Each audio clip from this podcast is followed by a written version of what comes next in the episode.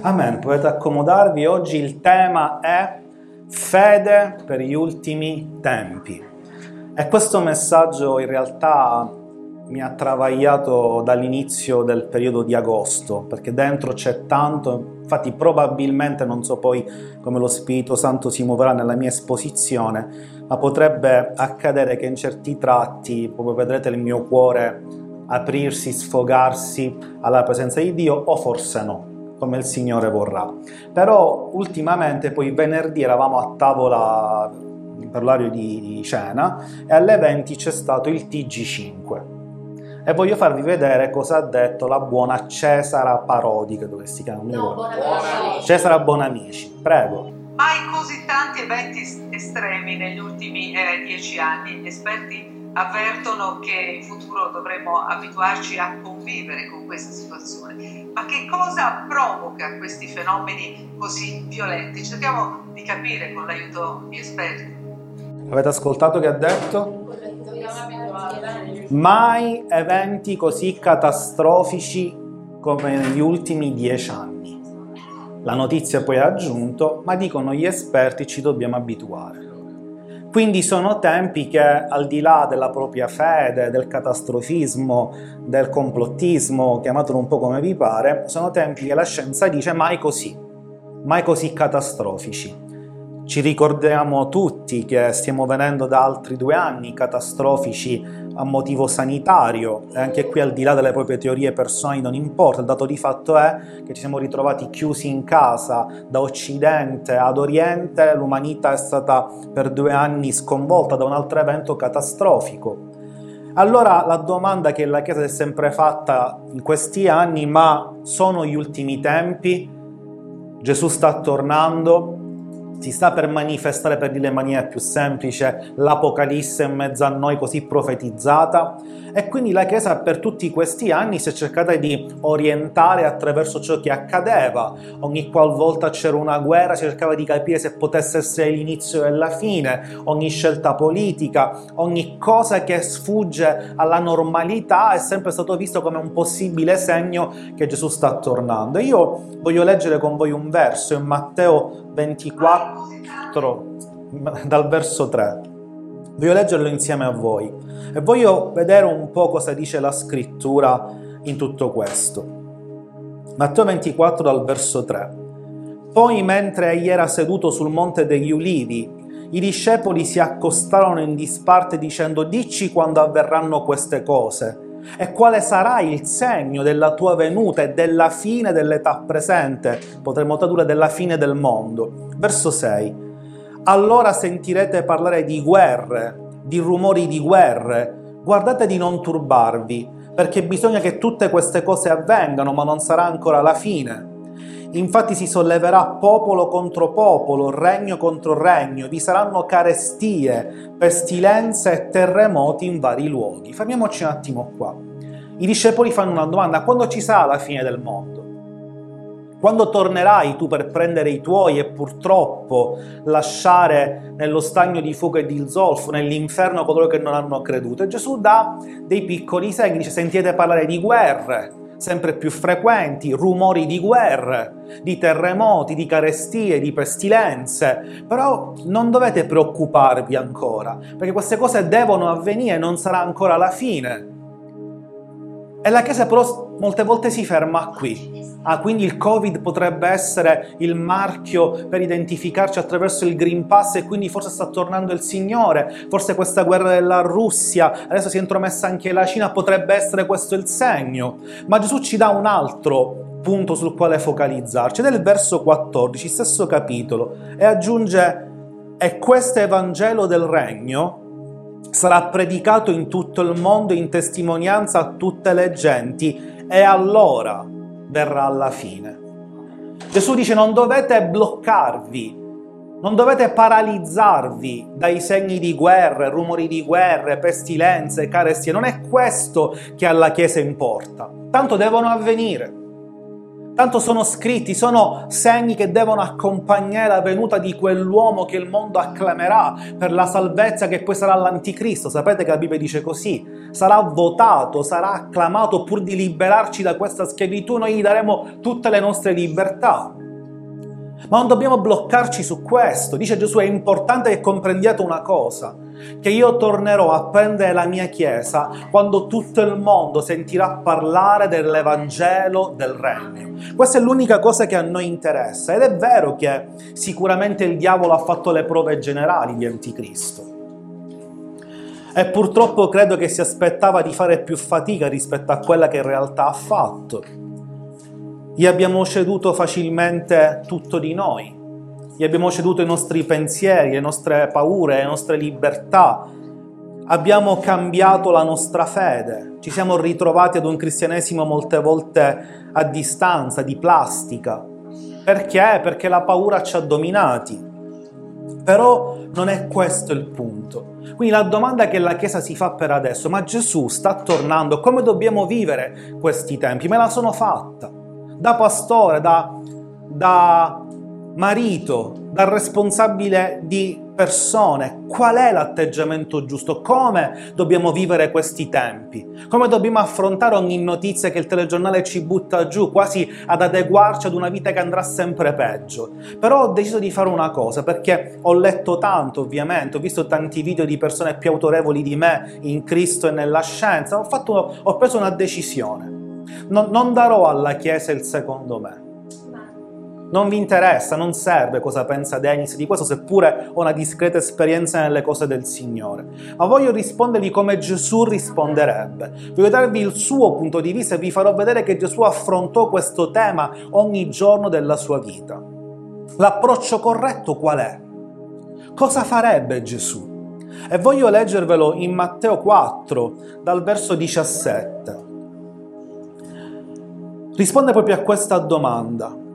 Da quel tempo Gesù cominciò a predicare e a dire ravvedetevi perché il regno dei cieli è vicino. Vedete?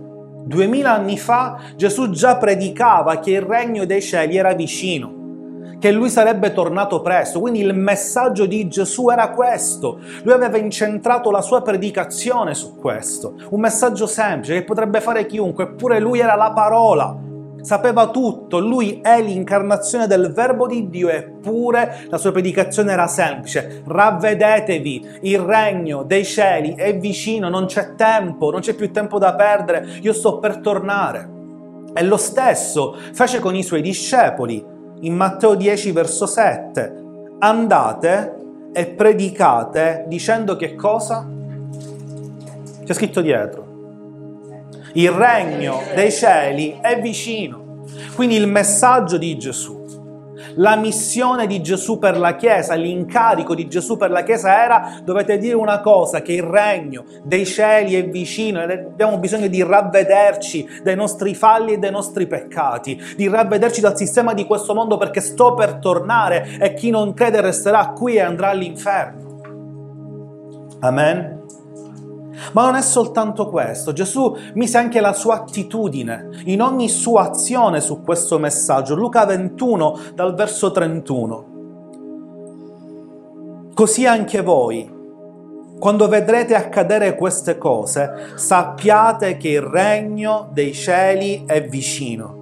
In verità vi dico che questa generazione non passerà finché tutte queste cose non siano accadute. Vedete come Gesù si approcciava? Diceva lui, questa generazione non passerà e io ritornerò. È andata così? Sinceri, è andata così? No. Perché Gesù lo diceva? E quando feci la facoltà teologica, vi voglio bene, siete meravigliosi, però fecero questa domanda perché Gesù fece una profezia che non si è verificata? Allora capisco, il professore si arrampicava perché lui vedeva la prospettiva della profezia dalla parte... No, Gesù stesso dirà in questo stesso capitolo, nessuno lo sa. Ma allora perché disse questo? Perché Gesù interessava trasmettere l'urgenza alla Chiesa non stava mentendo, non stava sbagliando, lui non può sbagliare, lo disse subito dopo che non lo sapeva, soltanto il padre lo sa, semplicemente voleva una cosa che io ho scritto con questa frase. Il cuore della Chiesa di Cristo deve battere sulle frequenze dell'urgenza della predicazione. Gesù non voleva lasciare una Chiesa sulla terra che avesse come obiettivo costruire il migliore edificio possibile. Non voleva una chiesa sulla terra che spendesse le offerte delle persone per comprare il maxi schermo più performante possibile. Non interessa che la chiesa debba spendere 800 euro a domenica per fare un culto perché dobbiamo avere la mega struttura più bella per fare concorrenza ai cinema, così i ragazzi vengano. A Gesù interessa che la chiesa abbia l'urgenza quotidiana in ogni istante di portare persone a Cristo affinché non muoiano all'inferno per sempre. Amen. Amen. Quanto abbiamo speso per adorando sotto le stelle? Poche decine di euro. Gesù ha parlato, sì o no? Ha incoraggiato, sì o no? Ha salvato, sì o no? Ha camminato in mezzo a noi, sì o no? Sì. Ha profetizzato? Sì. Questo è il focus del messaggio. L'urgenza di dire se tu non credi in me, i tempi sono molto ristretti, rischi di rimanere qua e poi andare all'inferno. Messaggio di Gesù, mandato di Gesù, attitudine di Gesù era questa. E allora dobbiamo comprendere che Gesù voleva spingere i discepoli, e spero che questo concetto lo possa mettere prima a me ovviamente, ma in tutti noi, voleva spingere i discepoli a vivere ogni giorno come se fosse l'ultimo per il mondo, per chi non crede. Molte volte noi diciamo vivi la tua vita come se fosse l'ultimo giorno, questo è egoismo. Vivi la tua vita in Cristo come se per il tuo parente non convertito questo è l'ultimo giorno sulla terra e domani forse gli chiederà l'anima a Dio in cambio, in conto e andrà all'inferno per sempre. Ma pastore, pensavo che tu avessi un messaggio più leggero. Se su YouTube li trovi, ma oggi il Signore vuole parlarci di questo. E quindi Gesù cosa fece? Gesù ci dà un modello di vita e Gesù modifica la sua vita su questo messaggio. Vediamo le priorità di Gesù. Leggiamo Luca al capitolo 12, vediamo come Gesù viveva quotidianamente l'urgenza di questa missione. Perché se non cambiamo le nostre priorità, miei cari, saremo una chiesa che non risponde a nessun bisogno. Eppure Gesù lo fece. Luca 12, verso 16. Vediamo le priorità di Gesù. Ed egli disse loro una parabola la tenuta di un uomo ricco diede un abbondante raccolto. Ed egli ragionava fra sé dicendo, che farò? Perché non ho posto dove riporre i miei raccolti. E disse, questo farò, demolirò i miei granai e ne costruirò di più grandi, dove riporrò tutti i miei raccolti ed i miei beni. Poi dirò all'anima mia, anima, tu hai molti beni, riposati per molti giorni, per molti anni, riposati, mangia, bevi e godi. Verso 20. Ma Dio gli disse, stolto, questa stessa notte l'anima tua ti sarà ridomandata. E di chi saranno le cose che hai accumulato, che hai preparato? Così avviene a chi accumula tesori per sé e non è ricco verso Dio. Gesù mise una priorità nella sua sfera lavorativa. Gesù mise una priorità nella sua sfera materiale, chiamiamola così in generale. Non accumulerò nulla che non sia utile per il regno di Dio.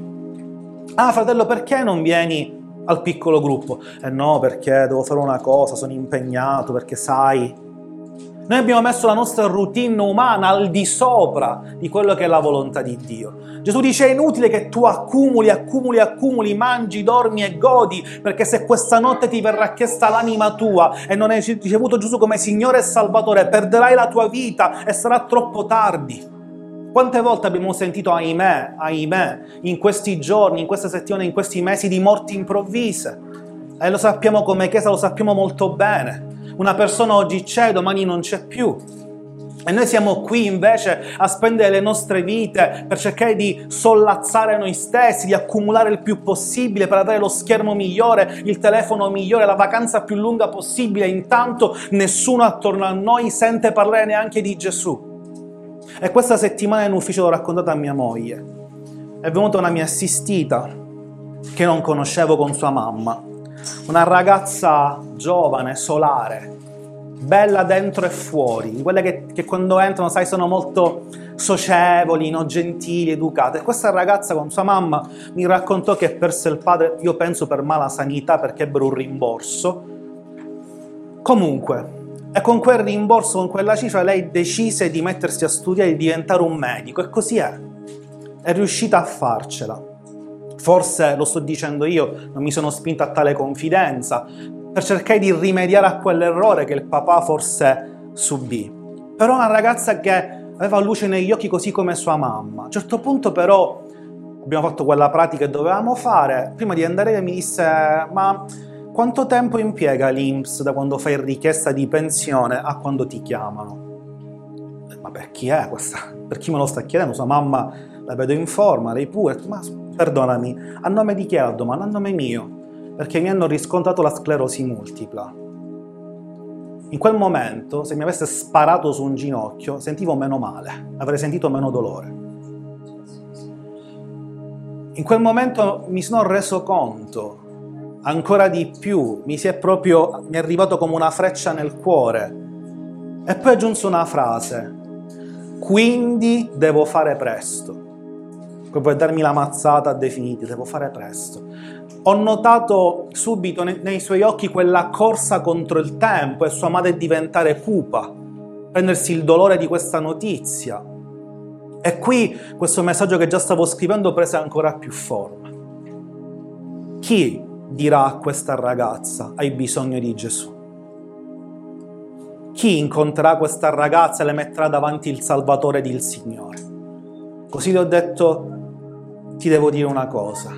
E cominciato a parlare di Gesù e lei tornerà in ufficio a ritirare delle cose, le voglio dare altre informazioni e la voglio invitare. Ma noi dobbiamo essere questo, quella ragazza è venuta in ufficio da me perché tutti gli altri caffè erano chiusi, infatti lei frequenta da un mio collega, da un mio eh, assistito, trovò me perché ero l'unico aperto. Se non mi avesse trovato lì e fossi stato alle Bahamas a godermi la vita, forse mai ci saremmo incontrati e forse questa ragazza avrebbe avuto il peggior momento della sua vita senza Cristo. Non lo so, sto ipotizzando, ma intanto oggi è così. Ha incontrato me e disse, allora non è un caso che sono arrivata qui, ti ho cercato su Google, ho trovato questo posto, sono arrivata qui e tu mi stai dicendo queste cose. Miei cari, la nostra priorità è parlare al mondo che Cristo è vivente e vuole salvarli prima che la loro anima le sarà domandata. Amen? E noi dobbiamo decretare che questa ragazza varcherà quella porta e riceverà il Signore Gesù come Signore e Salvatore. Amen? Seconda Corinzi 9:8, vi faccio vedere qual è la volontà di Dio per la nostra area lavorativa. Seconda Corinzi 9:8, ora Dio è potente di far abbondare in voi ogni grazia. Puoi pregare per la prosperità, devi pregare per la prosperità, è potente da far abbondare ogni grazia, ma attenzione, guardiamo il cuore di Cristo, affinché, avendo sempre il sufficiente in ogni cosa, non devi mancare di niente, questo è l'obiettivo di Dio, sì, devi essere prospero, affinché, avendo sempre il sufficiente in ogni cosa, abbondiate per ogni buona opera. Traduciamolo, qual è la preghiera che devi fare ogni giorno nella tua sfera lavorativa? Signore, benedicimi a tal punto da poter benedire il mio prossimo. Che io oggi possa essere per almeno una persona il buon samaritano di cui parla la tua parola. Questo deve essere il nostro standard di benedizione. Non farmi mancare di nulla affinché se è il caso possa dare un sacchetto della spesa a chi non ha nulla, possa avere soldi per la benzina della macchina per raggiungere quella casa e parlargli di te, affinché io abbia qualcosa da dare, un tetto, un pasto caldo, perché Signore quella persona non ha nulla. Sapete quanti siamo sul pianeta Terra?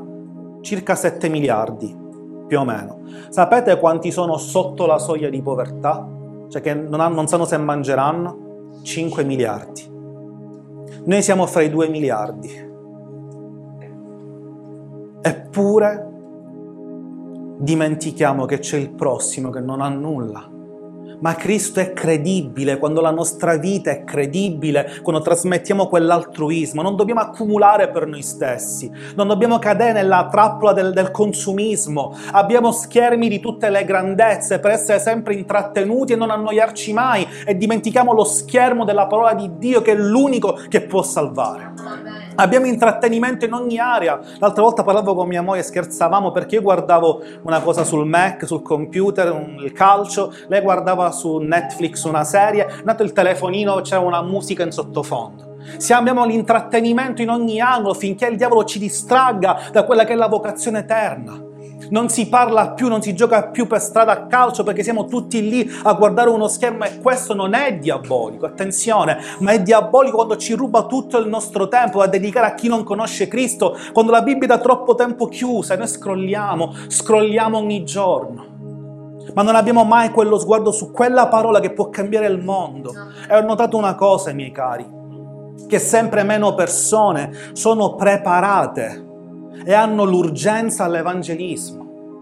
Non sentono neanche l'urgenza, non sono preparate. C'è tanta di quella parola, oggi si vedono su YouTube Dennis, domani Joseph Prince, poi un po' di Joyce Meyer, ma la tua relazione dov'è? Quanto ti stai formando e preparando per salvare quella persona che nessuno guardava? Conoscete la storia del buon samaritano? Il levita, il cantore passò e lo ignorò, il sacerdote passò e lo ignorò, è un avversario come il samaritano che odiava gli israeliti, spinto dal cuore per Dio, si fermò. Il mondo ha bisogno di una chiesa samaritana in questo senso, buon samaritano che guarda al prossimo. E Gesù cambiò anche le sue relazioni personali perché sapeva che erano gli ultimi tempi. E in Luca 10, dal verso 1, vediamo come viveva Gesù le relazioni interpersonali. Luca 10, 1. Dopo queste cose, il Signore Gesù ne disegnò altri settanta e li mandò a due a due davanti a sé in ogni città e luogo dove egli stava per recarsi. E diceva loro, la messa è grande, ma gli operai sono pochi. Pregate dunque il Signore della messe che spinga degli operai nella sua messe. Gesù divideva le persone della sua vita in due categorie, solo due operai, cioè persone che condividevano con lui la missione, persone che avevano questa urgenza nel cuore di adoperarsi per il mondo, persone che mettevano Dio, la volontà del Padre al centro e poi coloro che dovevano essere salvati. Non c'erano altre categorie. Lui investì in amicizie sante, in compagni d'opera santi, in sostenitori che avessero lo stesso cuore per salvare il mondo. E gli altri erano persone da salvare, perduti salvati, i perduti dovevano diventare salvati. Portare quel gruppo ad entrare nel primo gruppo affinché conoscessero la salvezza eterna. Non perdeva tempo dietro a cose che non producevano salvezza. E per questo Gesù attirava a sé le persone.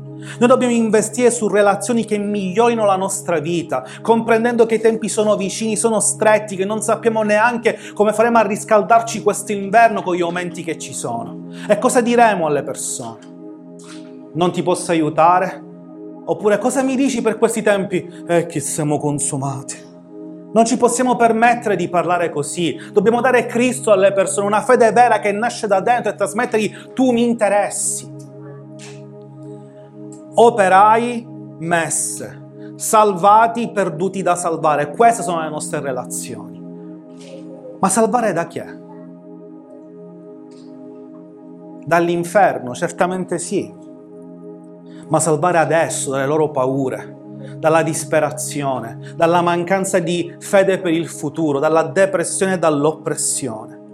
E poi Gesù, oltre a cambiare quindi il suo concetto di materialismo, di relazioni, cambiò anche i suoi obiettivi spirituali, modificò i suoi obiettivi spirituali. Leggiamolo in Luca 22, 42. È Gesù che parla dicendo, Padre, se vuoi allontana da me questo calice tuttavia non, si, non sia fatta la mia volontà, ma la tua.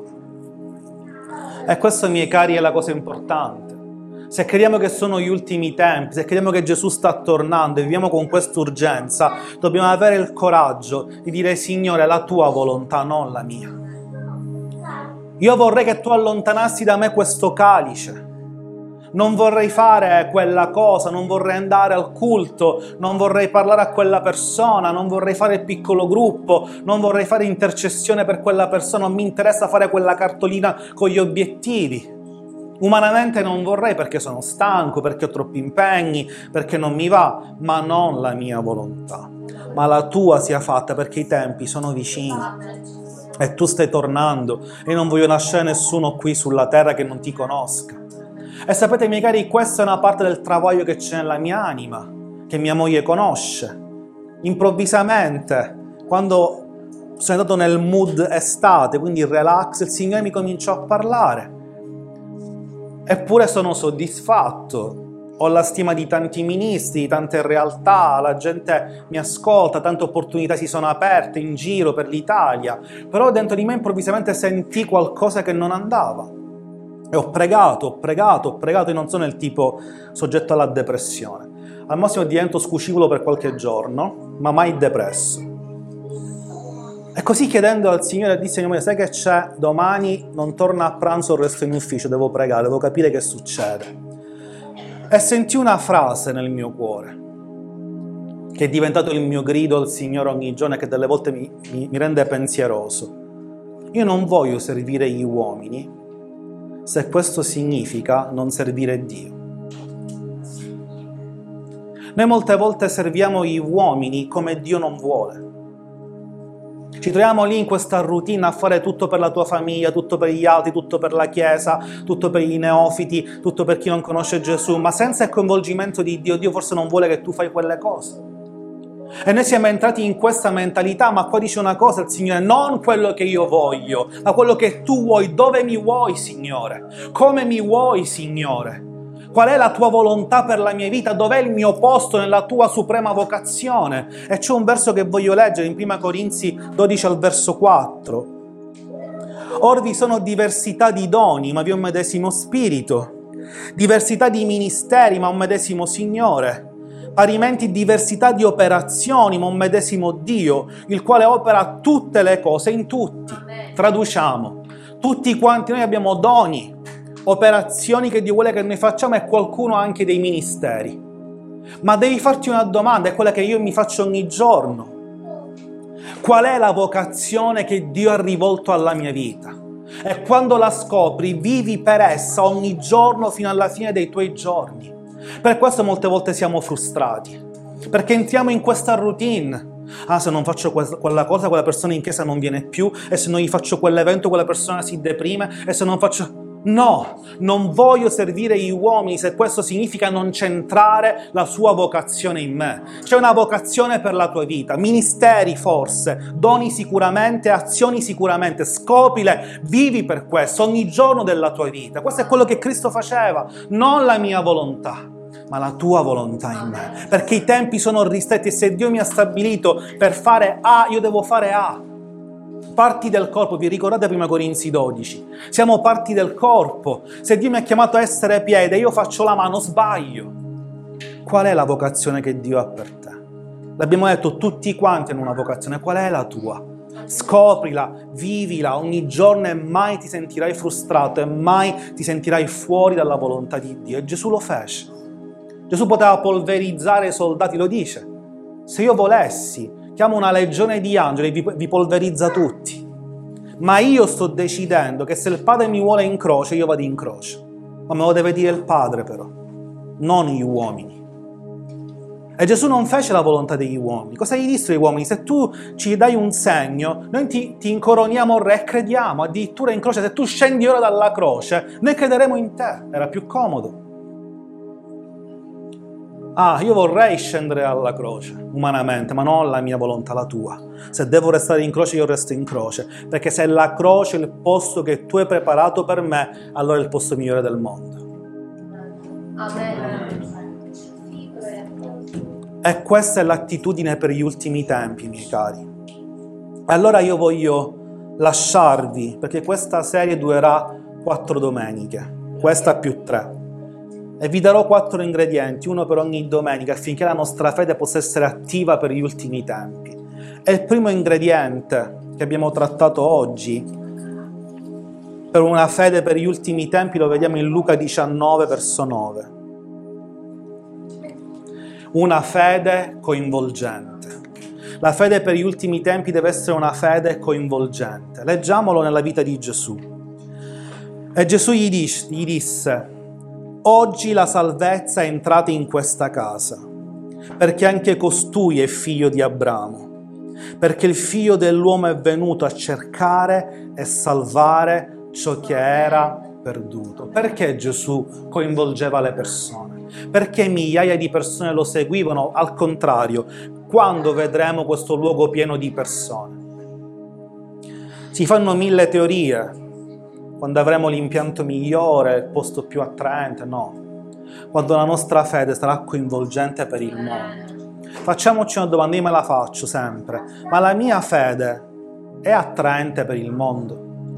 La gente mi cerca quando è in difficoltà, i miei assistiti, quando cominciamo a parlare, vedono in me un'attrattiva spirituale, una speranza. Gesù era il Salvatore, in qualsiasi luogo andava, in qualsiasi momento era percepito come il Salvatore. L'abbiamo letto lo vedevano sempre così volenteroso da cercare e così buono da salvare i perduti. L'abbiamo letto. È venuto a cercare e salvare ciò che era perduto. La gente deve percepirci in ogni momento come salvatori in Cristo Gesù, ovviamente, come i detentori della grazia di Dio. La gente non può restare indifferente alla nostra vita. Non possiamo lasciare le persone senza Cristo quando ci hanno frequentato. E capisco che è una questione caratteriale, io in primis sono così, tendo ad essere chiuso, ma non può essere questo la nostra vita. Gesù dovunque entrava veniva percepito come qualcuno che poteva cambiare la situazione.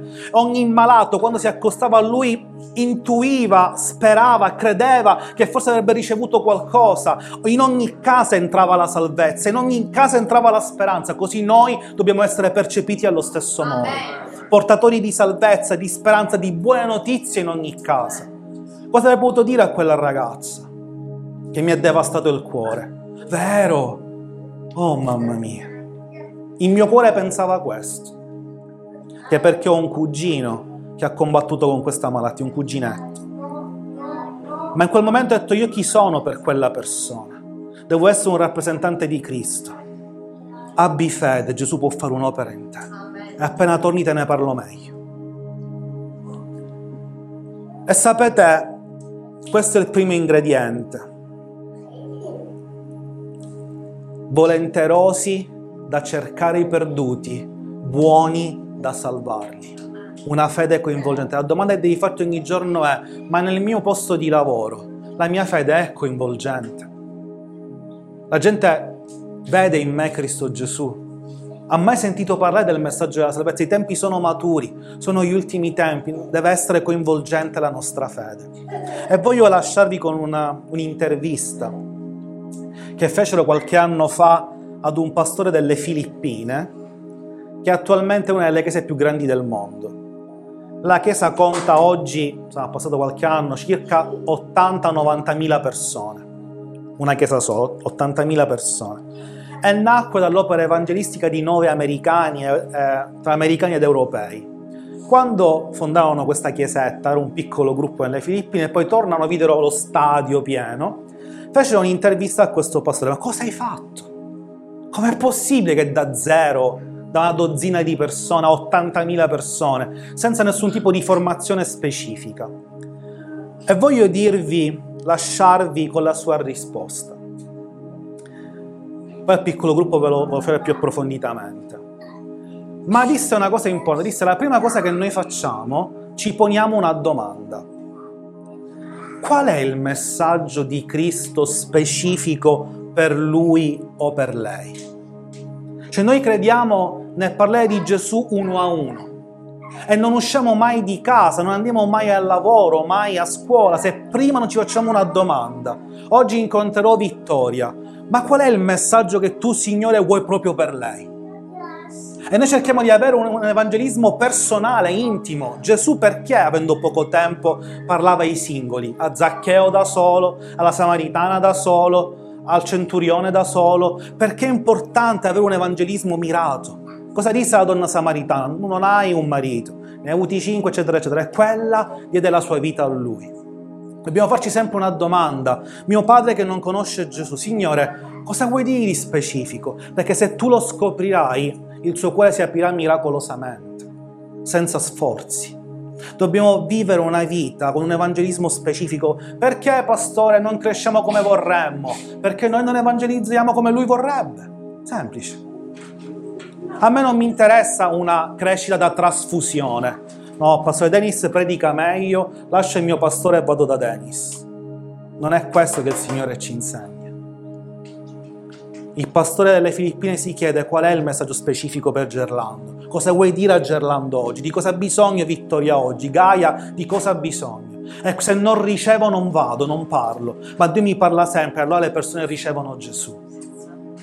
Miei cari, potremmo fare chiesa anche sotto un ponte, se le persone nella nostra vita privata ci avessero percepito come messaggeri del cielo. Non gliene importerebbe nulla del posto, del luogo, dell'orario, del sacrificio e della fatica. Se le persone incontrano Gesù, restano. Amen. Facciamo un applauso al Signore. E poi il pastore risponde, poi mi faccio un'altra domanda prima di uscire. Per quale motivo dovrebbe dare la vita a Gesù? E quindi cosa ti rispondi? E disse, mi impegno a spiegare che Gesù è l'unica via, l'unica verità e l'unica vita.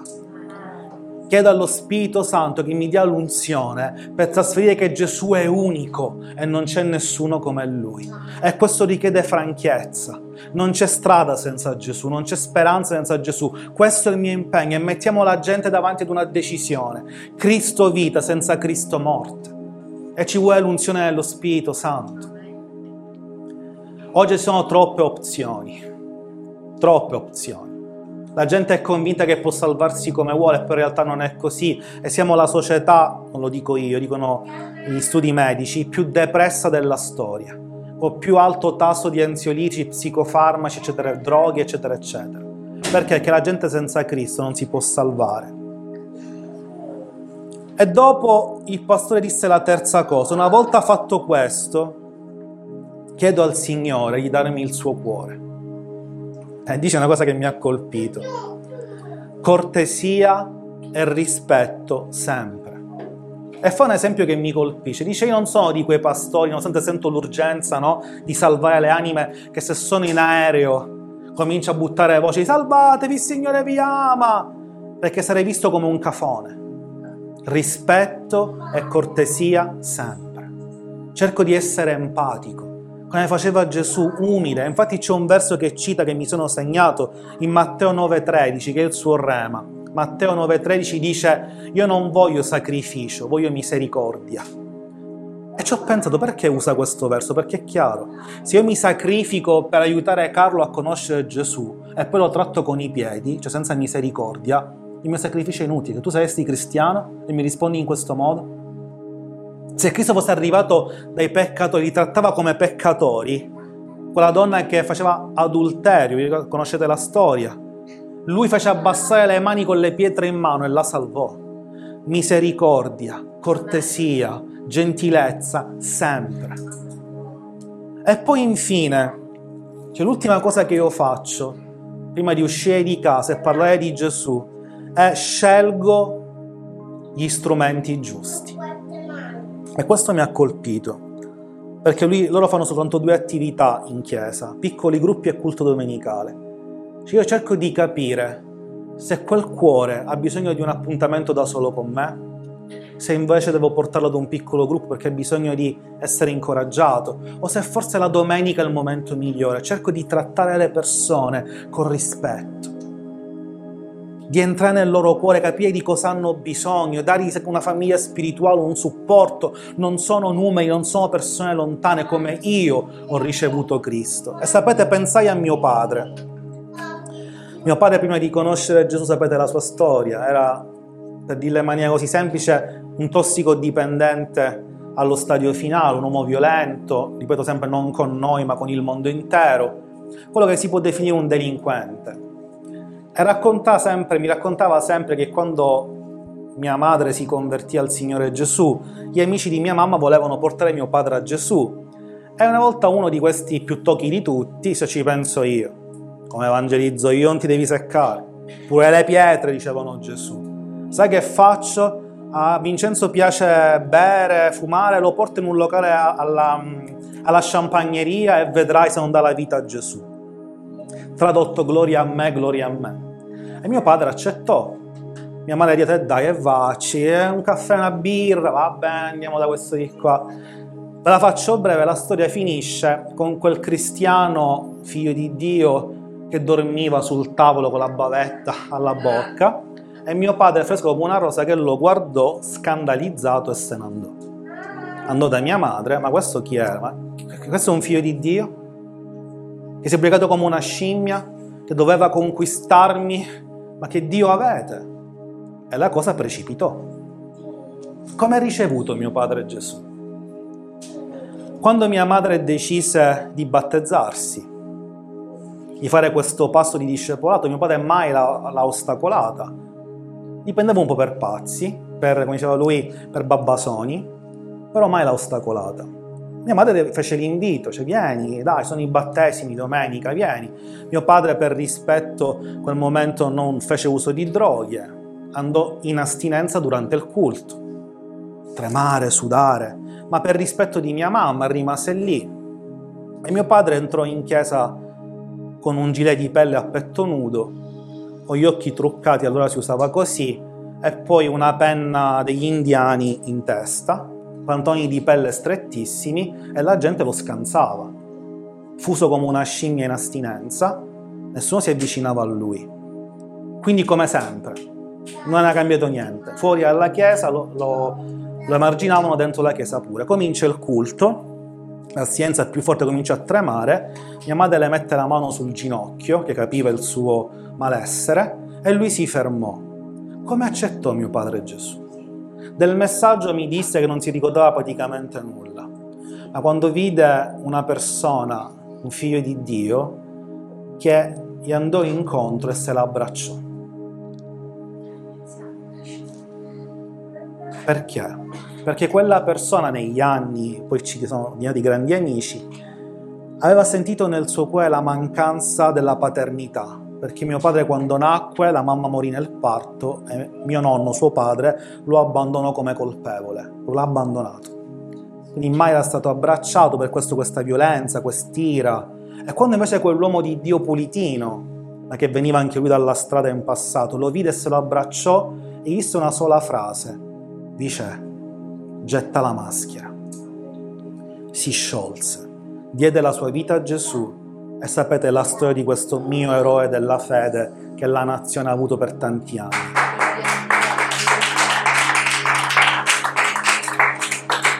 E che Gerlando conosce.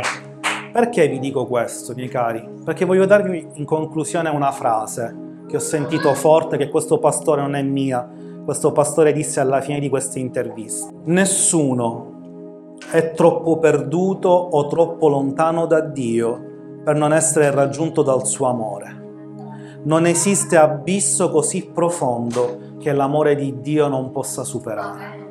Questo deve essere il nostro verso, miei Sono gli ultimi tempi, non lo sappiamo, ma viviamo come se fosse l'ultimo giorno per chi non conosce Gesù e confidiamo nel suo amore. Il mondo non ha bisogno di una chiesa Superman, nessuno di noi è Superman o Supergirl. Siamo semplici, però diciamo alle persone che non conoscono Gesù, che non hanno speranza, senti ti voglio fare conoscere Gesù. Voglio che tu possa avere, superare queste paure, se hai dei vizi che tu li possa superare. Gesù può fare tutto, è l'unica via, è l'unica verità, è l'unica vita. Permettimi di fartelo conoscere e poi sia fatta la sua volontà, non la nostra. E se Gesù arriverà domani, avremo salvato le anime. Se arriverà fra mille anni avremo fatto il nostro e molti lasceranno l'inferno per arrivare in paradiso. Amen. Amen. Questa è una fede per gli ultimi tempi e come prima caratteristica ha una fede coinvolgente che il mondo possa sentire per sé, che la Chiesa sia una risposta ai bisogni di questa umanità non un'istituzione di santi che escludono gli ultimi, i poveri e i peccatori, ma che abbracci questo mondo con cuore paterno e cuore materno per dire sai, Gesù ti ama e vuole cambiare la tua vita. Amen. Allora alziamoci in piedi e preghiamo.